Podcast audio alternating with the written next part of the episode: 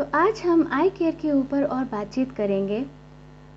हमारे आ, मस्तिष्क के सात द्वार माने गए हैं, यानी कि पैसेजेस टू आवर ब्रेन। ये सात द्वार हैं, दोनों आँखें, दोनों नासा रंध्र यानी कि नोस्ट्रिल्स, दोनों कान और मुंह। इन्हीं पैसेजेस के थ्रू हम कोई भी ऑयल या मेडिकेटेड घी या कोई कषाय द्रव्य भी अपने मस्तिष्क तक पहुंचा सकते हैं। यह हमारे ब्रेन टिश्यूज़ को नरिश करता है, इसकी कार्यक्षमता को बढ़ाता है, और अगर हमारा दिमाग तंदुरुस्त है तो हम अपने एजिंग के साइंस को भी डिले कर सकते हैं। आयुर्वेद में मेडिसिन के अलावा कई ऐसे ट्रीटमेंट्स हैं जिन्हें हम आयुर्वेद के पंचकर्म स्पेशलिस्ट या आई स्पेशलिस्ट की देखरेख में करते हैं, जैसे कि तर्पण, जिसमें हम आँखों के आसपास एक ऐसा स्ट्रक्चर बनाते हैं जो कि कटोरी नुमा होता है और जिसमें हम ऑयल, मेडिकेटेड घी या डिकॉक्शन को भरते हैं और आँखों को इसमें झपकाया जाता है। उसी तरह से बंद आँखों के ऊपर एक लेप करते हैं, या फिर हम नेत्र धारा करते हैं जिसमें ऑयल को आँखों पर धारा की तरह गिराते हैं।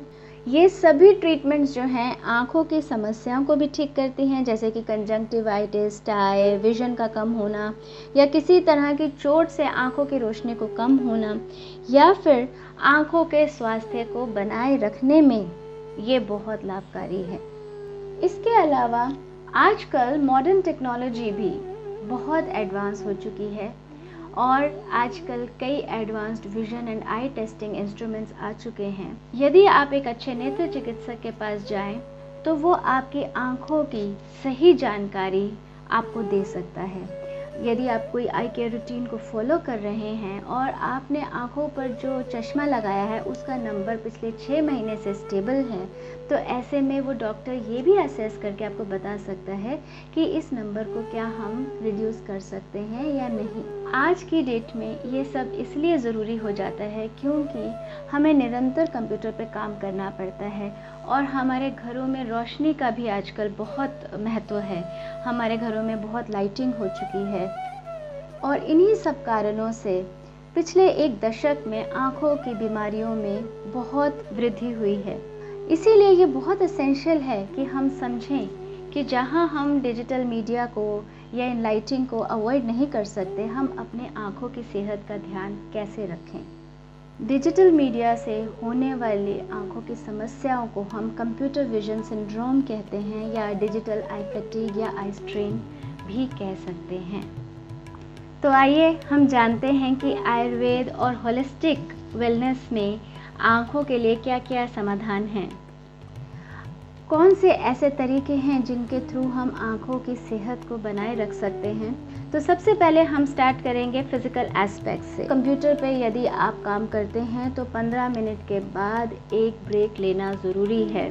वैसे भी घरों में हम आजकल आर्टिफिशियल लाइटिंग्स के अंदर काम करते हैं, तो ये बहुत ज़रूरी हो जाता है कि जब आप आँखों के थ्रू कोई काम कर रहे हैं, लगातार आँखों का ही स्ट्रेस हो रहा है, तो पंद्रह मिनट के बाद अपनी आँखों को कुछ ना कुछ एक्सरसाइज दीजिए या फिर कपिंग कीजिए। आई और नेक एक्सरसाइजेस के बारे में ज़्यादातर लोगों को मालूम है कि आँखों को गोल गोल घुमाइए, ऊपर नीचे घुमाइए, खोलिए, बंद कीजिए, ब्लिंकिंग जिसे हम कहते हैं, या फिर दूर और नज़दीक बार बार देखिए, जिससे कि आँखों के जो लेंसेज होते हैं उनको फ्लेक्सिबिलिटी मिलती है। इसके अलावा त्राटक बहुत बहुत लाभदायक है। इसके बारे में मैंने अपनी मेडिटेशन टेक्निक्स में पहले भी बता चुका है, मैं उसका एक लिंक मैं आपको शेयर कर दूंगी।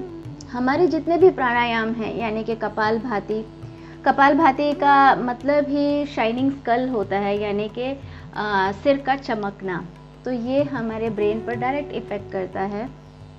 उसके अलावा अनुलोम विलोम, ओम चैंटिंग, भ्रामरी प्राणायाम, इन सब का सीधा असर हमारे बॉडी के नर्वस सिस्टम पे पड़ता है और नर्वस सिस्टम के स्ट्रॉन्ग हो जाने से आँखों के ऊपर भी एक बहुत ही सकारात्मक प्रभाव होता है।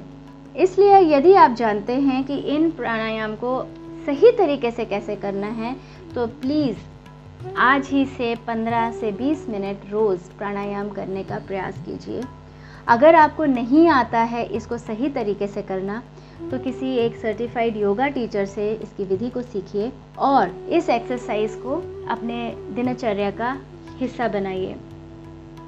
अगर आप हफ्ते में दो या तीन बार या चार बार इस एक्सरसाइज को कर लेते हैं तो भी ये आपकी आँखों को बहुत स्ट्रॉन्ग बनाता है।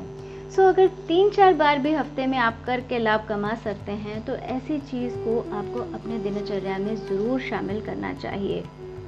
इसके अलावा डिजिटल अवेयरनेस का होना भी बहुत आवश्यक है। आजकल जितने भी एंड्रॉयड फ़ोन्स आ रहे हैं या एप्पल के मोबाइल्स हैं, उन सब में डिजिटल वेलबींग नाम की एक ऑप्शन ज़रूर होती है, जिसके थ्रू आप अपने स्क्रीन टाइम को जान सकते हैं, आपने कितनी देर स्क्रीन को देखा है, या फिर आप अपने इस तरह की सेटिंग्स कर सकते हैं जहां पर शाम होने के बाद ऑटोमेटिकली आपका मोबाइल ग्रे मोड पर या आई कंफर्ट मोड पर या डार्क मोड पर स्विच ऑन हो जाता है। क्योंकि अंधेरे में या रात के वक्त रोशनी में अगर आप अपने मोबाइल को देखते हैं तो वो आँखों के ऊपर डबल स्ट्रेस डालता है। तो यदि आप अपने डिजिटल प्लेटफॉर्म को अवॉइड नहीं कर सकते हैं और आपको उस पर काफ़ी ज़्यादा काम करना पड़ता है तो अपने लिए एंटी ग्लेयर ग्लासेस का होना बहुत आवश्यक है। कोशिश कीजिए कि शाम के बाद आप वीडियोस कम देखें और ऑडियो प्लेटफॉर्म्स पर ज़्यादा जाएं। आप पॉडकास्ट सुन सकते हैं। आजकल पॉडकास्ट में हर तरह की जानकारी दी जाती है, चाहे वो एंटरटेनमेंट है, स्टोरी टेलिंग है, टेक्नोलॉजी पॉडकास्ट है, न्यूज़ चैनल्स हैं। इंडिया में अभी भी पॉडकास्ट को लोग कम सुनते हैं, पर अगर आप अमेरिका जैसे कंट्रीज़ में जाएंगे तो वहाँ पर आप देखेंगे कि पॉडकास्ट सुनने वाले लोगों की संख्या में बहुत बढ़ोतरी हो चुकी है। इस तरह की आदतों में परिवर्तन करना थोड़ा समय तो लेता है, पर धीरे धीरे वक्त के साथ ये अच्छी आदतें डल जाती हैं। जैसे कि मैंने आपको पहले भी बताया था कि मुंह में पानी भरकर आंखों पे छींटे देना और अंजन कर्म आंखों के लिए बहुत अच्छा होता है, दिनचर्या का हिस्सा माना गया है इसे। आगे हम आ, कुछ डाइटरी एस्पेक्ट्स पर ध्यान देंगे और कुछ हर्बल रेमेडीज़ देखेंगे। तब तक के लिए जुड़े रहिए। Stay simply connected.